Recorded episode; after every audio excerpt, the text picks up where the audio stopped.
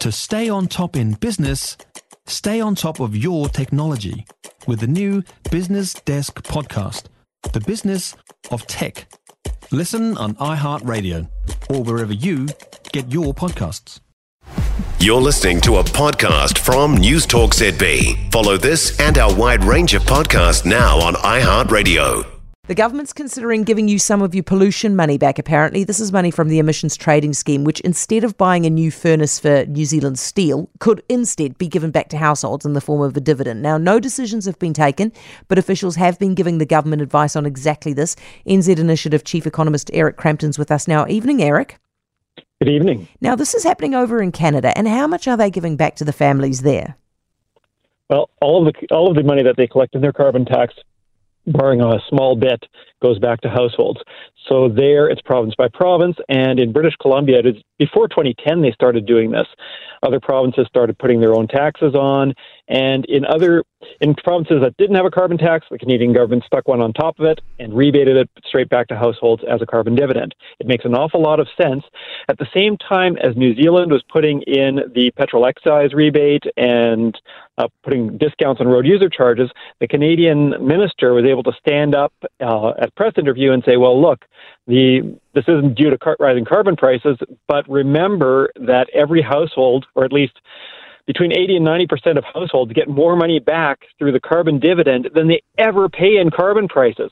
So it helped to shunt some of the political pressure for other less sensible ways of dealing with cost of living pressures. Was it enough money? I mean, look, we've we've all we've all been disappointed by by the money coming at us from the government. For example, five dollars off your prescription fees. Was it enough to, to really turn the dial? Was it a lot of money? Well, it's because it's the same amount of money as the government collects in carbon taxes, and because rich people spend more money on everything and carbon's in everything, typical households get a lot more money back than they pay in. So it won't deal with every problem that people might have in the yeah. world. You can't use it to replace a welfare system. You can't use it to replace other things that the government provides and support. But it helps people get around the rising costs that are due to carbon uh, helps them make adjustments to, as you were saying earlier, buy a heat pump, buy an e-bike, whatever they yeah. find to be most useful for them. So here in Canada, they'll pay the first adult in a household an amount. The second adult in a household gets a little bit less than that, and kids get a little bit less than that again. We could run the same kind of deal here. When I'd run the numbers on this last year, it was looking something like about twelve hundred bucks for a family of four, but it would depend on how you wanted to set it up. I'd had sort of a dark horse hope that it would show up in, in, the budget this year, and I wonder whether they had some difficulty with it because of the most recent failed carbon auction. Mm. There's still an opportunity to be doing it though, because like right now, carbon prices aren't that high; they're in the fifty to sixty dollar range. As those rise, it will bite more, and at that point, you could have the dividend coming in to help people out. But but Eric, your argument is that it, you you've only got a small window in which you can do this, right? Because at some point, actually, the revenue stops. Is that right? That's right. So Canada has a carbon tax. New Zealand chose instead to have an emissions trading scheme that caps the amount of emissions and then runs net emissions down to zero by 2050. At some point, the government stops auctioning off carbon credits. At that point, it'll be raising zero money. So carbon revenues, which are currently being spent on industrial subsidies, which often make no sense, and it's harder to say whether the New Zealand Steel one makes sense. I could argue with Patrick about it another time, but they will rise over time and then they will decline. So you'd really want to have this being done well in advance of these things coming down. Otherwise, it doesn't really help families through the transition. You want to get that in ahead of those revenues declining so that people can put them to good use. Eric, do you think it's really going to happen? Well, I, I had had a dark horse hope on it happening during this budget. Yeah. I think that it still could be announced as part of a cost of living pressures um, package uh, in the election campaign. Have you got reason that, to believe that? I mean, have you been given a bit of a whisper? Well, I I had heard ahead of, of this that there it was under consideration, or at least that officials had been looking at it. Yeah. Whether it's going to wind up being a political decision whether they go ahead with it. my expectation is that they don't put in something that's as clean as Canada's, but go for something that's a little more munted, where they'd say, well, we're only going to be providing a dividend to lower income households, or we're not going to allow it if you're earning on the top tax rates or anything like that.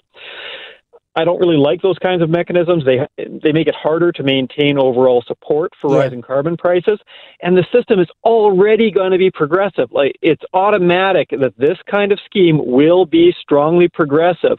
You don't have to go in and shunt the scheme by cutting out high income earners. Yeah. But if you wanted to, you could say that there's a slightly higher dividend for people on a community services card. Or, or, that would be perfectly feasible. I haven't got a hell of a lot of time, but I am now dying to know what you think of the NZ Steel deal. So give it to me quickly that if the deal makes sense, then we've got big problems in how New Zealand's industrial allocations are handled. Oh, no, you have to expand on that.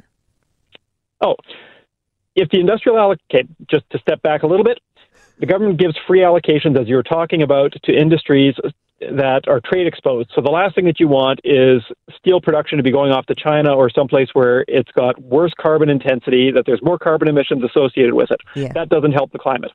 So the government has tried to deal with that problem going back over a decade now with industrial allocations. So industries are given carbon credits to help them mm.